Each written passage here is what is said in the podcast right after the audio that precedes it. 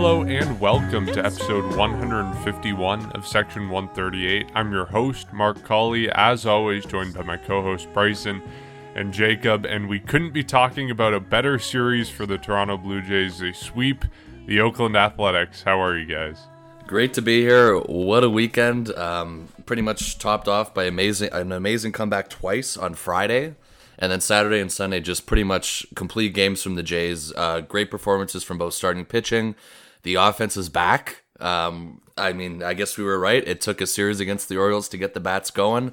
A good homestand featuring a couple comebacks once again, and as predicted, the Jays sweep the A's and are somehow or you know somewhat back in it in the AL wildcard race. So here we go. Yeah, Bryson, you were right all along. Jacob and I said they would take two of three, and even I thought that was overly optimistic. I wasn't too certain that that would happen, but Blue Jays sweep it. It's kind of insane that we're at this point in the season and they have some tiny shred of hope that people are hanging on to. And got to be honest, I'm kind of getting back into it. But how are you, Jacob?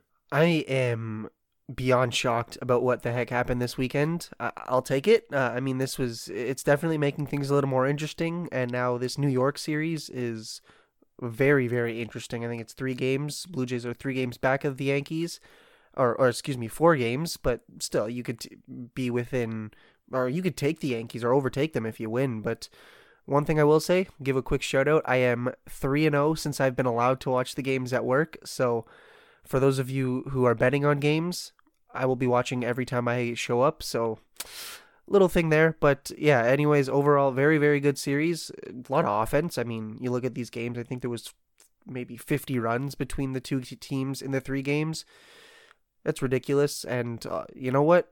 It's making September a whole lot more interesting for this team. Yeah, I think the final stat was 29 runs total for the Blue Jays over the course of the series. Um, not sure if that's right because they scored eight of course, in the Sunday game, and then they score 10 in Saturday's game and 11 in uh, Friday's game. And of course, Friday's game was a wild one. But Jacob, um, just on that note, even if the Blue Jays sweep this series, they'll still be a half game back of the Yankees. But still, like that, we're nitpicking here. That's still awesome thing if they sweep this series upcoming against the Yankees. But yeah, Friday night's game was a wild one of this series. And at one point in that game, it looked like the season was over because everyone knew going into this series, we talked about it. This was a must win series. You had to do something special in this series against Oakland to show that the Blue Jays were still in the race, to not fall behind and not fall too far behind Oakland. And they come out, they're down 8 to 2 and then, you know, in an instant with two outs in the 8th inning, uh, they just come to life, right? They have a runner on second base, two outs, and they get hit after hit after hit. They get a grand slam from Lourdes Gurriel Jr., and then we go to the ninth inning, and again, it seems like the season is over. It seemed like that was a fun inning. You go to the ninth, the bullpen blows it. Oh well, you know, the season is over. But then you come back out, and Marcus Semien hits that walk-off three-run homer. Um, it was really the game of the season. There's no other way to put it, and you can't – describe the feelings that you go through watching a game like that, having the Blue Jays be down so much and then come back. And it feels like at that point they are guaranteed to win the game. You have to win a game like that. And then they blow it again and then they come back again. It's just a wild turn of events. And to have the season hinging on that one moment, it felt like it was huge. And then, of course, they come out Saturday and Sunday and win both those games as well. But uh, I want to hear your guys' thoughts about the Friday night game because that's the game that everyone was talking about. It's the game of the season.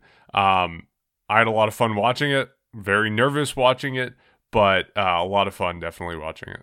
I'll tell you what, if you had fun during this game, then you better buckle up for the next four or five years because this is this is a sign of things to come. And one of the things that I I heard at the end of the Blue Jays in 30 showing, Dan Shulman said something like, if the Blue Jays make the playoffs, this is one of the games you'll look back on and say this is the one that helped them get in. And I think I mean standings wise, yes, I think if they if they lost this game, it probably would have been over. It probably would have been too far of a gap because both the Yankees and the Red Sox all had they I think they only lost the Sunday game, uh, uh, which is the game the Blue Jays obviously won, but they had if they had lost, they would have been 6 games back of a wild card spot and at that point, I think you're looking at uh, probably calling or putting throwing in the towel. But you know what? The offense, uh, it it came around. I mean, I don't really know what else to say other than the fact that the offense, the entire series, it was fantastic. But you know, you look at we talk about how they were like one for thirty with runners in scoring position going into that Tiger series, and it was just at times it was okay in the Orioles series, but it still wasn't great. But you have four, three guys on, two outs. Gurriel launches a ball into I think it was the second deck too. Like he, it was I think it was a breaking ball that he hit. He was uh, he hit that into the stratosphere almost. And you know what? This team, it's showing that the even though the the odds were seven percent making the playoffs going into this series, I think that they don't care. I, I honestly, I do think that this uh, this team has a shot of, of really overtaking teams. They overtook the Athletics in in this uh, in this series with this winner. Technically, they're tied with them four games back, both of them, but it's a lot better than what it looked like going into the series. And the one thing that I will say, uh, despite the fact that the offense was so great and the fact that even though they were down in the ninth inning, I had no doubts. I, I knew that they were going to come back. To be completely honest, like Ross Stripling said, never a doubt in my mind. But had the Blue Jays have lost that game, I think we would be talking about how this was one of the worst games of the season. You know, there were a couple of errors. There were there was one error I think charged to Bichette. There were a couple misplays by him and other guys throughout the field. You know, you look at Nate Pearson's first inning. Teoscar Hernandez had a there was a bloop single where he I think he, he misplayed it. Probably shouldn't have jumped for it or dove for it. Should have maybe tried to just play it off the hop. There, there was pretty bad pitching in that. I mean, Alec Manoah, two hit batters. It looked like he was pretty rattled after that, and I think he was charged with six earned runs. So all all six of the runs were earned. That's not very good and you know Dan Shulman also he said this is a learning experience. You can call it call it that for Alec Manoah. He is he's still a, a rookie. He's barely made 20 starts in the big leagues, but overall like the, the offense was fantastic, but still when you look at the fine details of this game, it was it was not very good for the team, but uh, you know, you mentioned the errors, the the lack of pitching, but all of that goes out the window. I don't, I don't, you know, we talk, I said that if they lost, this would have been the worst game of the season. They didn't lose. They won. It was probably the best game of the season, to be completely uh, fair to the team. And what a way for Marcus Semien to to really put a cap on a great season. And I say put a cap as if this is the end. There's still probably going to be a couple moments for him. You know, you, you put on that jacket after the end of the game. It's it, you know, it's it just it, it was the perfect way I think to end the game and uh, to see like I completely to be completely honest going into the eighth inning when you're down eight to two I was like yeah whatever you know I'll, watch the game but I'm just watching it to pass time at this point. and then I see eight to three eight to four uh, then eight to eight like the eight to eight notification I'm it it made my heart skip like three beats because I, I just I didn't expect that and especially with two outs you, you have a, a bases loaded walk and then that grand slam. It just, uh, you know, for all the the bad moments the Blue Jays bullpen has had this season, it's nice to finally be on the opposite end of that. And, and you know, if if the team somehow gets into the playoffs, I think this will be not only standings wise one of the helping games, but it'll also be the turnaround for them because you realize, hey, we were down eight to two and we scored nine runs in the last two innings. We can easily overtake any team. And we, hey, easily take a wild card game if if it uh, if it comes to that.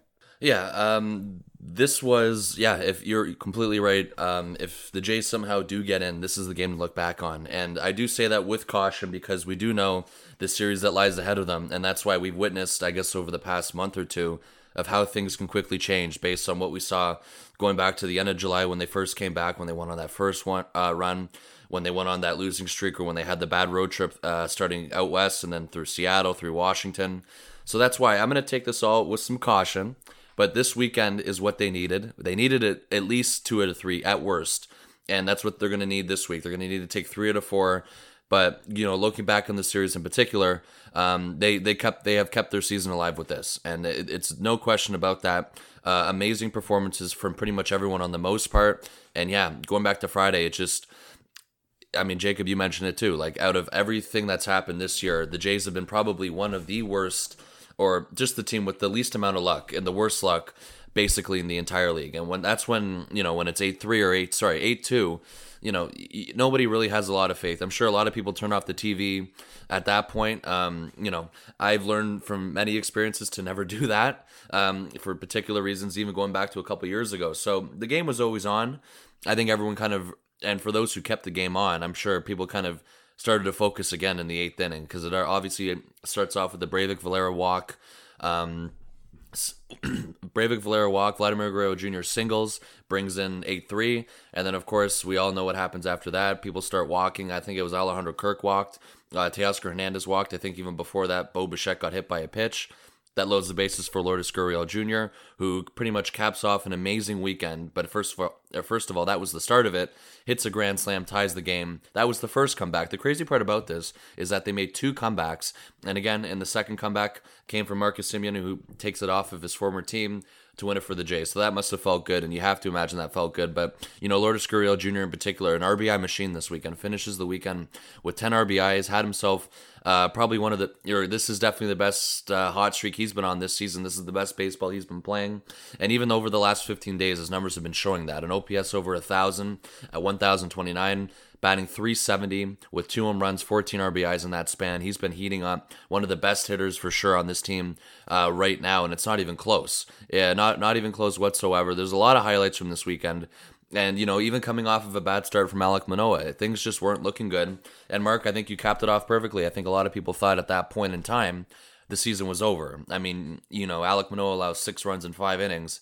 Um, Nate Pearson comes on, and obviously he wasn't uh, sharp in his very first appearance either. A couple runs come in from that, and then um, you know at that point you're you're thinking that this is it. Uh, even regardless if the Jays take two out of three this weekend, if you look at the standings now, if they did take two out of three, they would have been five games back, and essentially they, they would have made up nothing. Which is why we all know the position they're in. We all we all know the math. That is why they need to over exceed these expectations if they have any signs of life or they want to show any signs of life in that wild card race. And that's exactly what they did. Going back to why I predicted a sweep, I think that this team knows that they have to take that next step. And two out of three wasn't good enough this weekend. It wasn't acceptable. And they know that they, they I think they believe they can do it. And I think the, the, the most frustrating part too from everyone and all these all Jays fans across the country is that we know they can do it. Um, they just unfortunately they have been inconsistent pretty much all year in terms of you know them being hot at the same time and what i mean by that is when the offense is hot the pitching's cold when the pitching's hot the offense goes cold and we've seen that pretty much the past or pretty much most of i mean at least the second half of august till now uh, it's just been inconsistent all all throughout uh, and that's what it looked like too in game one of the series when Alec Manoah allowed six runs. But Saturday and Sunday, the Jays settled down. Jose Berrios makes a great start on Saturday. We all know Robbie Ray is going to have a great day when he pitches as well, and he did that on the Sunday. We'll get in, probably get into the other two games in a little bit, but I'll still focus on game one. So it just some something clicked in in that eighth inning and something completely switched turned the it turned the tables for sure and you know as much as Lourdes Gurriel Jr. was leading the way with that there were so many other contributors in that and we know the Marcus Semien walk off Vladimir Guerrero Jr. continues to hit the bat well as well I think he went 3 for 4 in that game so lots of things that turned the thing uh, or turned the game around for the Jays if you were going to ask me or pretty much ask anyone if the Jays had that in them to do that against a team who they're chasing at the time, who, who they were chasing at the time in the Oakland A's to cap off a comeback like they did, scoring six runs in the eighth inning and then uh, three runs in the ninth inning. Uh, pr- pretty much would have called you crazy. I think anybody would have called you crazy for that one. And even even after that comeback, we know Jordan Romano comes in, he gives up two runs. Things aren't looking good again. And you know the the thought process that you have is, you know, they they came back all for nothing and that's why it made it so special. Pretty much what happened in the the bottom of the ninth when the Jays capped that off, and none other than Marcus Semien, who we all know is going to get paid this offseason, but. Uh, what a special season to witness uh, for Marcus Semien and even somebody like Robbie Ray. You know, two guys that are probably going to be the head of the free agent class this winter, if not one of the top people or top free agents this winter.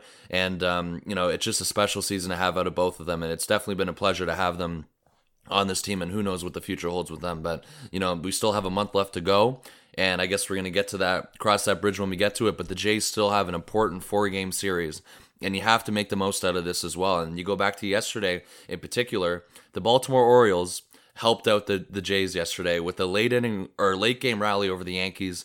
I think that's something that no nobody really predicted uh, that was going to happen. And of course, Cleveland helps out the Jays as well. They beat the Red Sox eleven to five.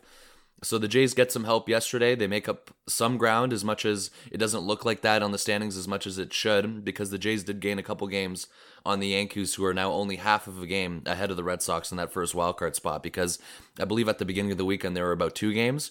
So as much as it doesn't really show it, the Jays made up some significant ground this weekend and they can't stop and they have to continue this throughout the the rest of the season. But we already know this and we're going to see what happens as well this week in New York. Right, that's the big thing. Like even a week ago we were saying the Yankees were uncatchable, that the Blue Jays would just have to catch the Red Sox and now like the Red Sox and Yankees are essentially tied. Like yeah, the Yankees have one game up, but for all intents and purposes they're in the exact same spot in the standings and the Blue Jays, for them, it's much more advantageous to be trying to catch the Yankees and the Red Sox because they have seven games against the Yankees, including this four game set.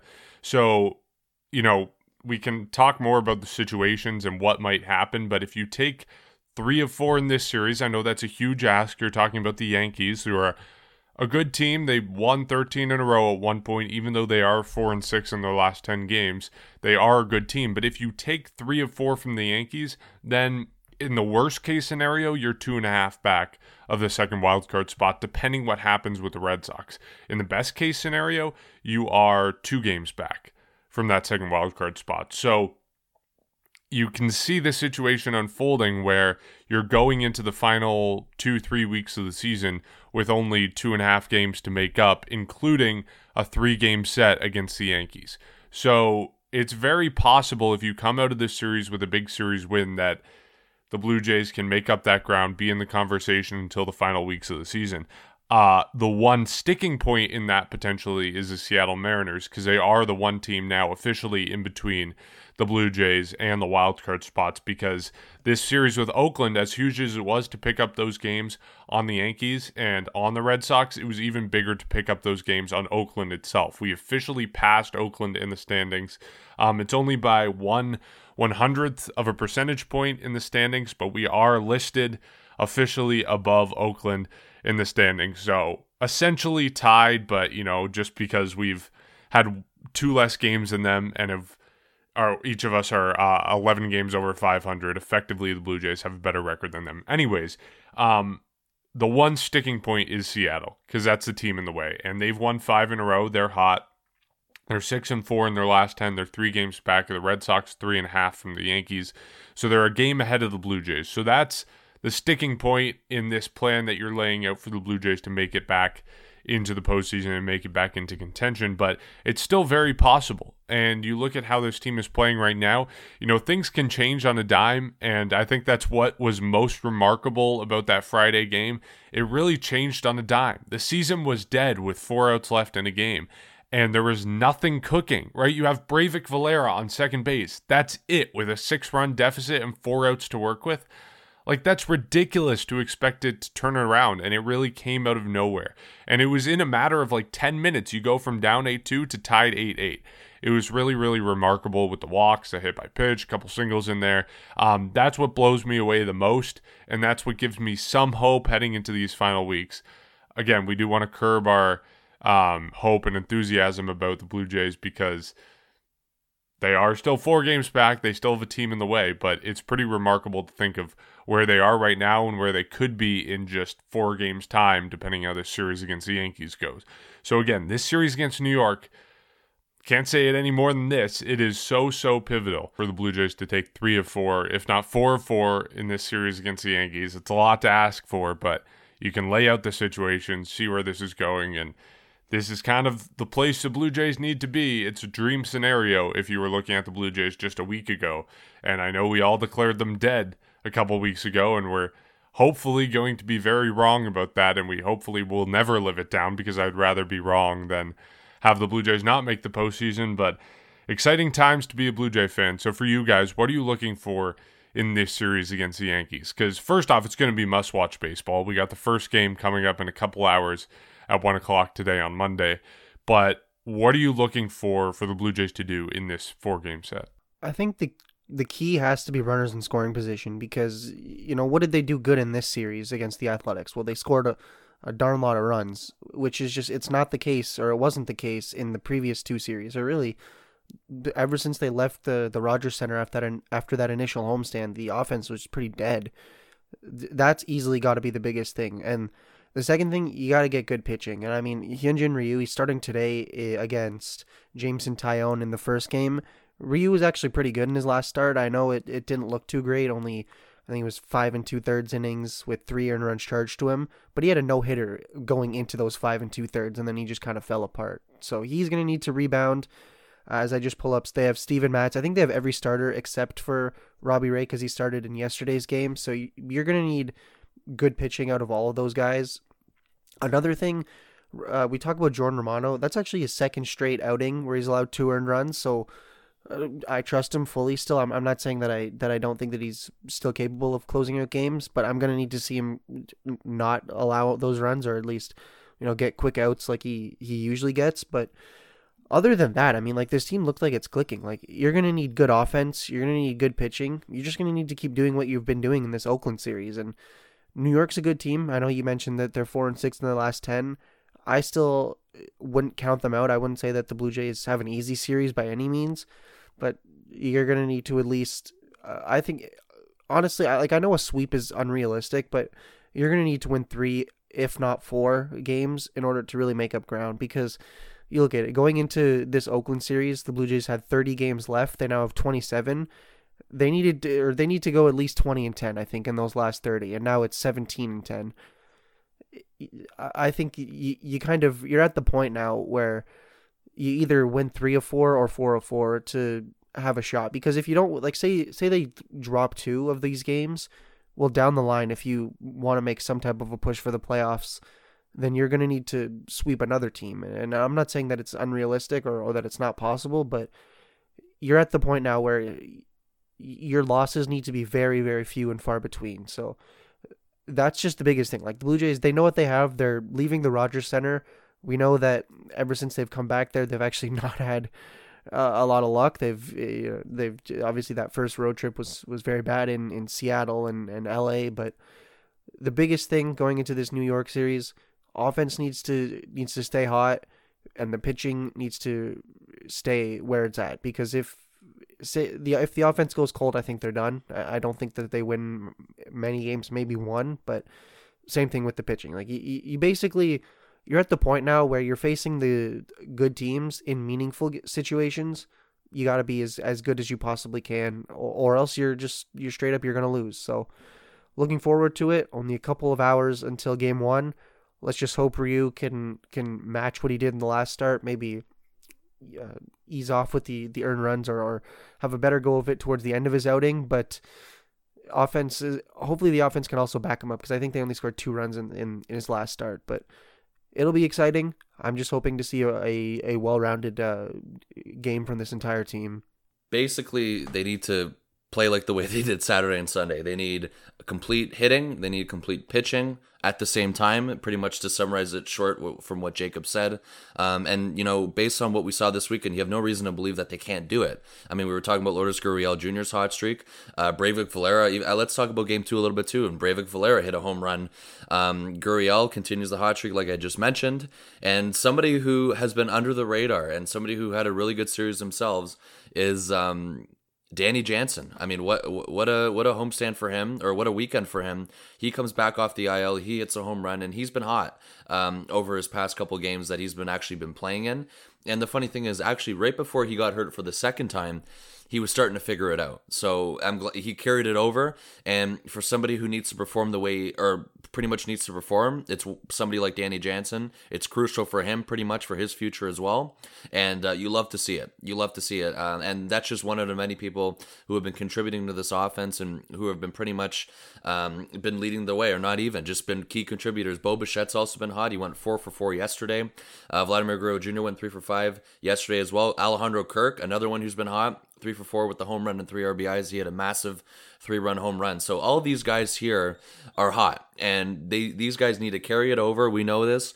and even starting pitching, we know that Jose Berrios had a really good start. That's a couple straight starts now where him or with him where he's been he's been sharp. I mean, he goes six and two thirds um, from that game, and he was pretty much sharp. He goes three earned runs and a lot of strikeouts. And Robbie Ray, we know Robbie Ray won't be involved in the series, but I mean, each time he pitches, he continues to make that push for that Cy Young award. So, based on paper this week as well, um, in in today's game, you have Jameson Taillon going against Hyun-Jin Ryu, and I think Hyun-Jin Ryu is one of the deciding factors of this series, um, in my opinion, just because the fact that Robbie Ray is not involved.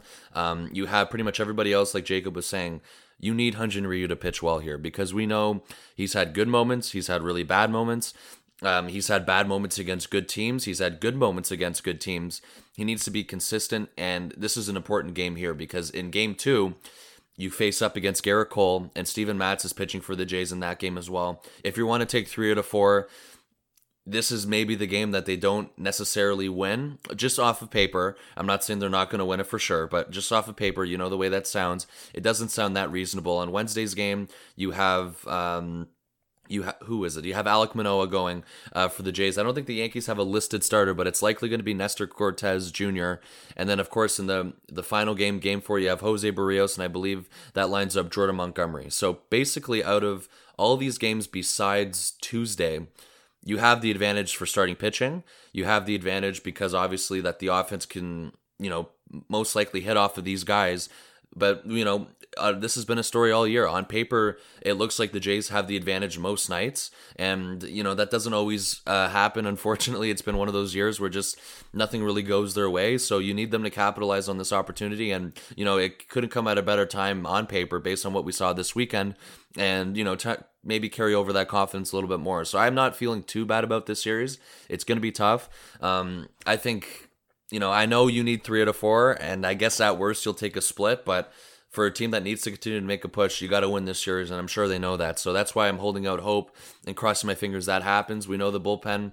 Um, you know, they had some rough spots, they had some good spots. That game on Saturday when Oakland kind of rallied back, that was concerning. That was scary. But, you know, the one thing I take away too, which is a really bright spot from the bullpen yesterday, and I mentioned him a little bit uh, based off of his first appearance on Friday, was Nate Pearson. He was sharp, much better, much better, and much different pitcher um, in that game yesterday. He goes one inning, three strikeouts, strikes out the side in that. And if he can continue that consistency, he's going to be a weapon of this bullpen for the rest of the year. I'm not saying, all right, first of all, do the Jays, you know, throw him in a tough, high leverage situation this series? Honestly, I wouldn't be surprised. I would not be surprised whatsoever. Likely won't come today. You might see it in game two or game three because of that. We they've gone through a lot of people who are shaky. Joakim Soria was completely or was a disaster on Saturday, and you know you might not have a lot of options to go to. Nate Pearson might have his name called at some point in this series, and again, one guy who's been coming back and who's been continuing to pitch uh, in AAA is Julian Merryweather. I think there's I think the Jay said it's a 50-50 chance he is in New York for this series if he is also back with the team, you have to imagine that he's going to be one guy who's going to be relied upon heavily as well. Do I think it's necessarily fair for them to be thrown in the fire right away? Maybe not, but based on what we've seen from the bullpen this year, and if you want to make the playoffs, you really have no choice. You really have no choice at all. So a lot of things need to go right on paper. It doesn't look as bad in terms of the starting pitching, but the Jays got to continue continue this hot streak. They got to carry things over, and both the pitching and the hitting has to be consistent at the same time. Um, yeah, you definitely like the bullpen reinforcements that the Blue Jays are getting. Nate Pearson, however rough he may have looked in, in his first appearance, he came back out there and did what you know we all are hoping him to do, uh, to have him do in the later innings, and throw that you know 100 mile an hour fastball, that slider, and get those strikeouts, which is exactly what the Blue Jays need in their bullpen. They really don't have a high velocity guy except for Jordan Romano. So to have Nate Pearson in there and being able to do what he did the other day, that's really important, and what he's done for a couple appearances in the minors. So that's really important. And yeah, getting Julian Merryweather back would be huge as well. It sounds like he's going to be back in this series against the Yankees. If he's not, I would be surprised if he's not back by the end of the next series. So um, that's another reinforcement for the Blue Jays to get in the back end of their bullpen, and you got to be pretty happy with that as well. Um, let's talk about Robbie Ray and Marcus Semien because both of these players are guys that the Blue Jays should be trying to extend or at least be talking about re signing once it gets into free agency. And we saw this week we had finally our first bit of news about the extension attempts by the Toronto Blue Jays. They have already attempted to extend Marcus Semien. They plan to approach Robbie Ray in the offseason about re signing him to a long term contract. This was reported by Ken Rosenthal of The Athletic, and like I said, it was kind of the first bit of news we've heard about extensions because obviously, like for months now, everyone's been bantering about how much these guys deserve and whether the Blue Jays will be willing to fork over the money or whether they'd rather explore their options in free agency. But it seems like the Blue Jays are serious about getting these guys back, or at least right now they're entertaining the possibility. Um, we've already talked about how much money it'll take to get these guys back. I think the expectation from all of us for Robbie Ray was, I think I said five, 125 for his deal. Um, both of you guys were in the same ballpark, if I remember correctly. I don't think we talked about Marcus Semien, how much he'll command in a free agency deal, though. So, or an extension, obviously, if it comes to that. Um, personally, I look at the model of DJ LeMahieu's contract last offseason as kind of a general idea of what we can expect Marcus Semien to command this offseason, or like I said, if he gets an extension. And um, LeMahieu got, I think it was five, six years, $90 million, and he was kind of looking for more of the long term. He was looking for getting towards $100 million instead of taking a shorter term, higher average annual value deal. I think we won't see the same thing with Marcus Semien, but Marcus Semien is a more valuable player. So I think five years, 100 million, five years, 110 million, around there, maybe even higher, given what we saw the Blue Jays give to George Springer, what it took to get him to come north of the border. If the Blue Jays are signing someone like Semien, a high profile guy like that, and they're trying to ask him to shift over to second base permanently. I think it's going to take a little bit more to entice him north of the border, but I think that's kind of the ballpark number range we're looking at 100 million 110 million maybe it gets up to 120 125 somewhere around there for Marcus Semien where do you guys where do you guys think the uh, the contract will end up yeah i'm gonna echo you i think that he's probably he's to command at least 25 million a season and he's making 18 this year I I don't know exactly what the qualifying offer is, but it's probably around that. It's usually been around the high teens. He's probably going to command, uh, I think, at least 25 million a season. And you know he, he is getting a little bit older. I, I think that the term is also important because you talk about Robbie Ray about him last week. The thing with them is, say Robbie Ray or Robbie Ray and Marcus Semien, say they sign a contract this season, which they're expected to do.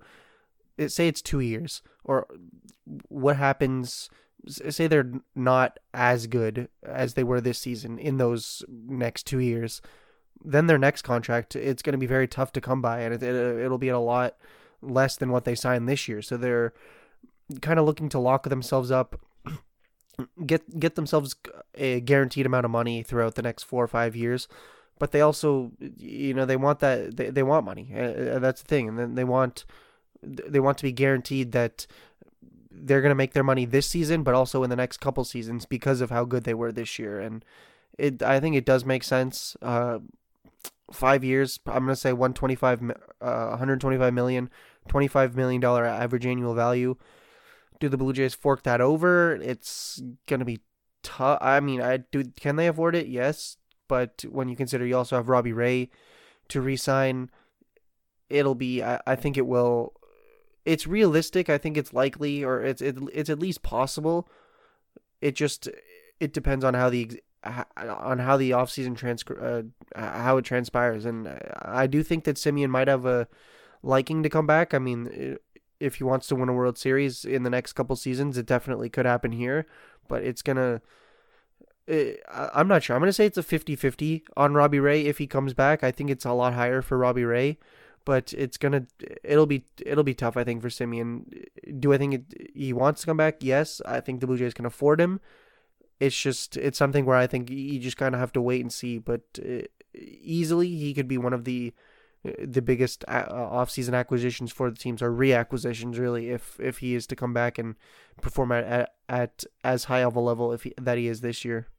Yeah, you know what? I honestly think it's going to be pretty similar to what Robbie Ray gets, um, or even what they both asked for. And really, when you, I'm not going to repeat it because I kind of pretty much agree with both of you. But really, when you add both of them up, if you want to keep both or any of the chances, it's going to be pretty much around 200 million to keep both of them and that's without signing Teoscar Hernandez to an extension we know Vladimir Guerrero Jr. is going to be I think he's arbitration eligible this winter Bo Bichette's also going to need a raise eventually all these guys we're getting to the point now where they're going to be asking for a raise and the Jays are going to have to continue to spend if they want to keep this core together. Now, I do think they can, and based on what we've seen, I think Ross Atkins kind of hinted that their budget will be increasing, which is good news because they have to if that's the case.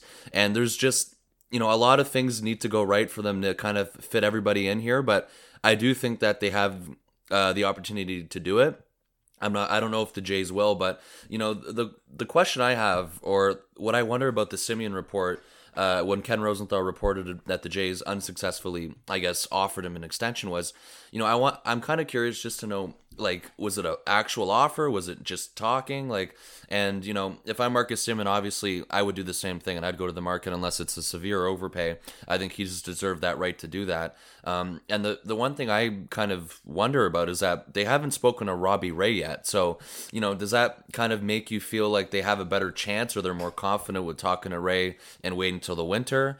And maybe do they they're not as confident with bringing Semien back. Now, I've said it before on this um, on this podcast that I think out of the two, you'd rather bring back Robbie Ray, and even if you and take that away, I think you have a better chance of bringing back Robbie Ray. I think they're gonna. I think one of them is for sure going to be coming back. You know, if you're going to ask me at the beginning of the year, or even you know in a situation from a couple years ago, I think both of them would be gone. But this is a competitive team. There's an attraction here, and to win, and there's a contraction here to compete and I'm fully confident that at least one of them are going to stay. I don't know if everyone would agree with that. I think a few people think both of them are going to leave, but you know, the one thing too, when you look at their payroll, is that the Jays have a lot of um, money coming off the books, and you know, you want to talk about pretty much salary that they've been paying this year. Um, they're still paying Tanner Roark twelve million dollars. The one thing I didn't realize until a couple days ago is that they're still paying Troy Tulowitzki for this year. They owe him four million. They're still paying Tyler Chatwood. They took on Brad Hand's entire deal. Shun Yamaguchi, they're still paying. You got to remember too, they're paying um, Kirby Yates as well. There's a lot of people here that they've been paying who aren't even on the roster, and that's usually you know you see that a lot in sports. But uh, you have to remember that these are all contracts that are going to be coming off the books and you know that potentially gives the Jays more flexibility, you know, more money to spend, and I think a lot of people kind of oversee that is that there is a lot of money coming off the books this winter. So realistically, what I'm trying to say is, I personally believe, and obviously we don't really have any insight in what they're actually spending in terms of their payroll or what is available to them, the the flexibility they have, their priorities, but if they wanted to I firmly believe they can keep both of them. I don't know if they will. I don't know if they're willing to do that in terms of because of the cost, but I really firmly believe based on the amount of money they have left to spend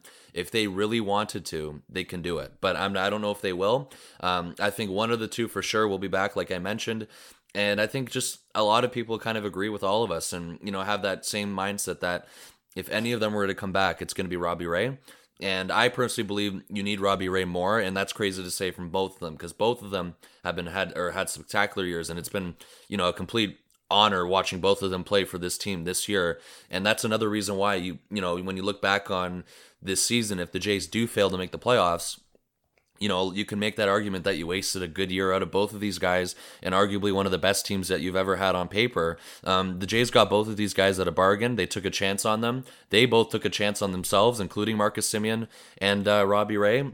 And it's paid off for both sides. They're both going to be getting paid and it's really going to be up to the Jays in terms of what they decide to do this winter. And you know, who knows? Even if they approach both of them, uh, they obviously there's going to be other plans that they have. There's going to be other rumors, other players that we don't even know about who they're going to be targeting. I do think it's going to be a busy winter for them. I think they will be active. I think they will continue to spend no matter who it is. But you'd like to see both of them back. I obviously wouldn't, but out of and if you had to go about or down to you choose one or the other, I still got to choose Robbie Ray, and it's just crazy to say to turn that down after what Marcus Semien's done this year. But it's going to be tough, and both of them have earned the right to go to the market and see what they can get from all 30 teams because they're going to have interest from everybody. I don't know how if you're a team, especially if you can afford them, how you won't have interest in either of those two. Yeah, it's really like it's choosing between a guy that's going to finish in the top three of Cy Young voting or a guy that's going to finish in the top five of MVP voting. It's like if you're a Blue Jay fan, if you're the Blue Jay front office, this is a good problem to have. And I think like what you're saying, Bryson, it's very clear that Rogers, if they want to sign both these guys, they can and they will. Like, there's nothing stopping the Blue Jays from spending this money. The Blue Jays aren't the Royals, they aren't the Tampa Bay Rays. The Blue Jays are a big market team. They have the money to spend, they have the financial backing of Rogers to spend this money on both these guys. So if they if the Blue Jay front office wants both these guys back, if Rogers is willing to spend that money, they can get these guys back. That's not the problem. I think the problem is the question of the Blue Jays' future and what else they have in store for this offseason. So do you spend that money on Robbie Ray and Marcus Semien, or do you spend that money on Robbie Ray and another free agent starter? Or do you spend that money on Marcus Semien and a free agent reliever? Or do you spend that money um, buying out the contract in, in a trade of a couple relievers that you need on the team? Like, where do you want to spend this money? Because this money is going to get spent. The Blue Jays have this money and they have this flexibility years down the road in terms of their salary cap and their bankroll. So it's just a question of where you spend it and whether you want to spend it all this offseason on these two guys or whether you want to allocate some to extensions for some of the younger players to all this other stuff that the Blue Jays have to do. So that's a real question. And I think it's interesting that the Blue Jays seem to be prioritizing Marcus Semien right now. Um, I think maybe that means that it's an indication that we kind of underestimate his impact on this team, not just on the field, obviously, because we've seen what he's done on the field, but we also know kind of who he is off the field. And I think that kind of gets forgotten a lot of the time. But you look at him in Oakland, there were guys who were very mad at the team and, and really sad that he left and didn't re-sign with the Athletics because of the impact he had on the clubhouse. They called him captain because he was, you know, the leader in that clubhouse. He was such a good guy. We've heard from Charlie Montoyo that he's the hardest working baseball player he's ever met. I think that's something that's underestimated, and we know how much this front office values – the personal side of things, values the impact a person has in the clubhouse and off the field in terms of work ethic. And I think the fact that they are trying to go after Marcus Semien first, whether that's just because they think it works for their money better, whether they think Marcus Semien's going to be cheaper, or they've heard that Robbie Ray wants to test the market more. I don't know, but I think it shows that they value Marcus Semien a lot behind the scenes, even more than what we see on the field. So um, that doesn't really tell us anything about who they're going to sign or who they should spend more money on. I think it's just interesting that that's the approach that they're kind of taking when we look at both these guys and we're in a conundrum of who we should sign. It seems like the Blue Jays are prioritizing Marcus Semien, and if I had to wager, I think that would be part of the reason why. Mm-hmm. That's that's totally fair, and I mean, honestly, like the the team I think without Semien has a lot of chemistry, but Semien just adds to that, and it's obvious that at least for this season, he's happy here. And eh, should he stay, I think he could easily be part of a very competitive team for the duration of his contract. Like if he signs a say a four year deal, he'll probably be or the Blue Jays will probably be competitive all four of those seasons. Or I say probably, eh, I think it's almost certain that they would be. So it's it it definitely he would still I think be one of the biggest acquisitions even if they get Robbie Ray obviously bringing back both of them would just make the offseason I think complete almost but yeah it I I'm at the point where I would if I could only have one I would prefer Robbie Ray just because the Blue Jays need pitching whereas they do have some infield prospects coming up within the next couple seasons however I'm fine if they only get Robbie Ray like I or, or get Marcus Semien. like I'm neutral yes I know I'm contradicting myself but I would prefer Robbie Ray but I'm happy with any outcome as long as one of them come back, or one of them or both of them. So if Semien's able to come back and perform at even somewhat close to what he's at this season, like he's if he's able to go 260, 255 ish with 25 to 30 home runs, that's a very very successful season, and that's a very successful contract, I think. So if you bring him back, you get that type of performance, then the team the the, uh, the infield I think would be complete probably you know then you got the whole can of worms to open up with extensions and all these guys that we talk about we've talked about the last couple of years how they're on rookie deals and whatever uh, they'll have to be worked around but as of if you bring Semien back I think that's just that solves a lot of the problems, then you just worry about keeping guys for longer than you, you currently have them. But it'll be it'll be very interesting. I think Ross Atkins is uh, I, I don't envy his position right now. I th- I think it will be tough for him to to try and get those guys back, but be, especially considering that a lot of other competitive teams are going to want them as well. But it'll be fun to be along for the ride. I guess is the best way to put it, and we'll see who who is able to come back. I think that both of them do want to come back, or to some extent want to come back, want to return, and, and they want to win. And if you want to win, you probably come back to this team. But yeah, if you can bring both of those guys back, I think it would it would make the offseason complete, and then it could. I think it would it would make for a very competitive competitive team over a very long time. I disagree with what I completely agree with what Mark said a few minutes ago. It's a good problem to have. You'd rather be dealing with this than dealing with nobody. And it's an intriguing thing that's going to come this winter. But you know what? As much as that report came out yesterday, I'm still focused on the rest of the year. Uh, the Jays making that playoff push and dealing with what we have for the last month. And we all know this series is going to be important. So I guess to end things off before you do, Mark, I mean, any predictions this uh, series? Because we were pretty close or pretty bang on with our last one. So let's hear it again. Let's go around of uh, what's happening this series. Go. Well, I'm excited to hear what you say because apparently whatever you say is just manifested into reality. But um, I'm torn between saying the Blue Jays take two of two, um, go two and two, or they take three of four. Uh, I'll say three of four. Why not? I was a little bit optimistic last series. I think, again, like I said last series, I think it's probably going to bite me in the butt. I think if I'm being extremely realistic, it'll be a, a 2 2 split. But yeah, I'll go three and one. The Blue Jays take three or four.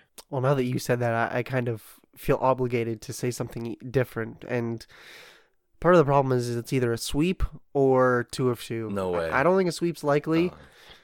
I'm gonna, you know what, whatever. I'm gonna say three or four as well. I think that it's uh, a, a, a split is worst case scenario. I'd still take it. I mean, you're, it's not the it's not the ideal situation, but I think three or four. I mentioned the starting pitchers earlier in the episode. I think three or four is probably likely. I'm thinking about. Yeah, I don't. It. I'm yeah, thinking about point. it, but It's four. I can't. It. I can't Do over it. four games. I I have to agree with both of you. I think three out of four be just because too. Like this is a realistic three out of four based on these matchups, based on the starting pitching. Um, I think today is really important to see what's going to happen as well. Like I mentioned earlier with Hyun-Jin Ryu, but based off of what we've seen on paper, you have to imagine three out of four. Besides that, Gerrit Cole start favors the Jays. You got to think three out of four. I'm I, am i am not going to predict the split. Um, that's just that's just not acceptable. So three out of four, the Jays take it, and then they roll into Baltimore on a winning note. That is the goal. That is the hope, and I think they can do it based on what we saw this weekend. It's also just so so hard to sweep four game series. Exactly. Like it's next to impossible to sweep. Like the last four game series I remember the Jays sweeping, I think was against the Mariners. Maybe in I don't know if it was 2019 or 2018. It's a while ago. Um, yeah, it's been a while since something like that has happened. So it's so so hard to do that. So obviously not predicting a sweep, but all of us are optimistic. Splitting this series is really the worst case scenario that keeps the Blue Jays alive. I think if you lose three of four, they're out of it. And I don't know how many times we have to say that. They always give themselves new life just when we think they're done. And just when we think they're uh, finally taken off, they find a way to screw it up. But hopefully that's not the case this series. Hopefully they finally make that push. And we will see after this Yankees series, but until then, you can rate and view our podcast on Apple Podcast. Just helps spread the word about what we're doing. You can support our podcast on Patreon. That's patreon.com slash section 138 pod.